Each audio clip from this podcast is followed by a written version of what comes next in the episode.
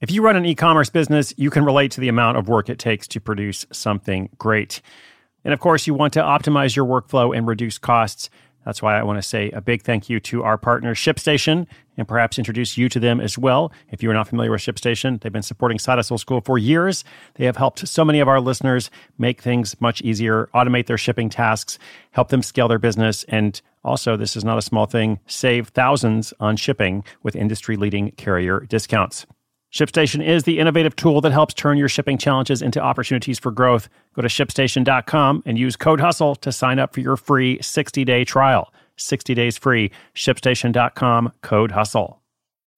When you need mealtime inspiration, it's worth shopping Kroger, where you'll find over 30,000 mouthwatering choices that excite your inner foodie. And no matter what tasty choice you make, you'll enjoy our everyday low prices, plus extra ways to save, like digital coupons worth over $600 each week. You can also save up to $1 off per gallon at the pump with fuel points. More savings and more inspiring flavors make shopping Kroger worth it every time. Kroger, fresh for everyone. Fuel restrictions apply.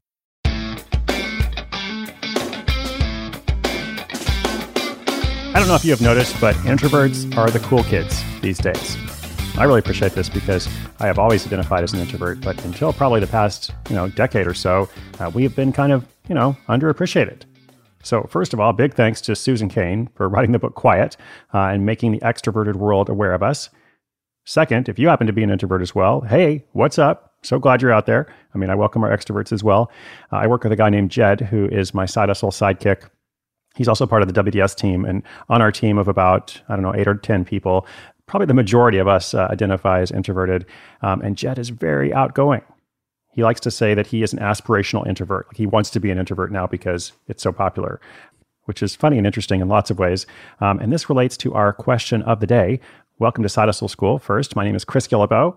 With introverts getting so much attention these days, might it be worth it to create some type of networking club for them? Or is this exactly the thing they don't want? Great question. I love this person's idea. Uh, would you join an introverts networking club? Let's talk about it in this episode. Quick shout out to our sponsor, then her question and my answer. This episode is brought to you by Shopify.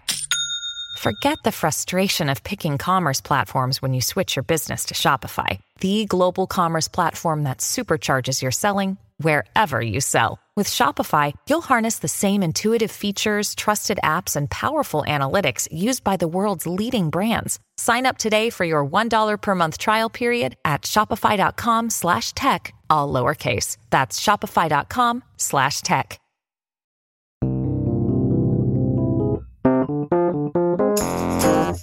Hi,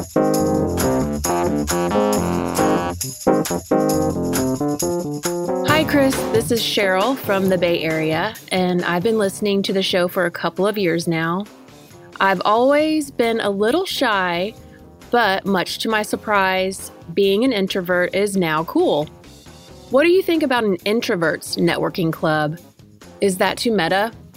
Is it the opposite of what introverts want? Or is there a way to tap into the desire for connection in an authentic manner? I've already started building a website, but I'm not totally sure what to do next. Thanks for your help. Well, clearly, there is great interest in the broader topic. Um, as mentioned, uh, I talked about Susan's book earlier, the classic book. I guess I can call it classic. It's been out for a decade now. Quiet. Um, there are now a lot of other books written, including The Introvert Entrepreneur by Beth Buelow. That's definitely a good one if you are a side hustling introvert, as I am. So, definitely a lot more people began identifying with that term uh, in recent years and connecting with it and just more awareness of what it means to be more introverted. Of course, ultimately, we're all kind of ambiverted in the sense that we have some introvert qualities, some extrovert qualities. But to look at this question about a club, like the question is, do those people want a networking club? My first thought is don't call it a networking club. Um, you know, find a way to provide exactly that with some other name, because that name, that description is is part of what you know introverts might be a little bit wary of. Um, so I wouldn't call it that. But I think also what you do is it's not so much like a networking club for introverts. Perhaps you create a welcoming community that has some other purpose. It's not just about this is our club for introverts, um, but it goes out of its way to recognize that a lot of people don't like traditional networking for all kinds of reasons. So, in other words, the introvert thing itself doesn't have to be the main selling point. It's more of a feature. It's more of a recognition within our community that you know we have a lot of people that need to be on their own sometimes to recharge their energy, which is essentially what introversion is all about. It's not you know I'm unable to have a social experience or I'm unable to speak in public or whatever concept, idea, stereotype tends to apply. So you know a lot of online communities are aware of this now and are doing a good job with it. Um, Gretchen Rubin has a, a, course called the Happiness Experience, um, does it really well. Uh, good Life Project by another good friend of mine, Jonathan Fields, does it really well. Um, basically, anything that you do, you just think about who are the people in this group or who am I making this community for and what are the ways that they prefer to interact and engage. So maybe the introvert networking club could succeed on its own, you know, without more to it. Um, but I tend to think that Cheryl's onto something when she says, you know, is that too meta? And I know she's already building a website for it, but I think this is more just a tweak that you apply and think, what kind of online community do I want to make in general? That's my two cents. Of course, Cheryl should do what's best for her. I'm always cheering you on, all of our listeners. And if you have a question, come to sidehustleschool.com slash questions. We will continue to feature them throughout the year, along with updates from projects as they roll out. Thank you so much for joining me today. Do come back tomorrow. My name is Chris Guillebeau. This is Side Hustle School.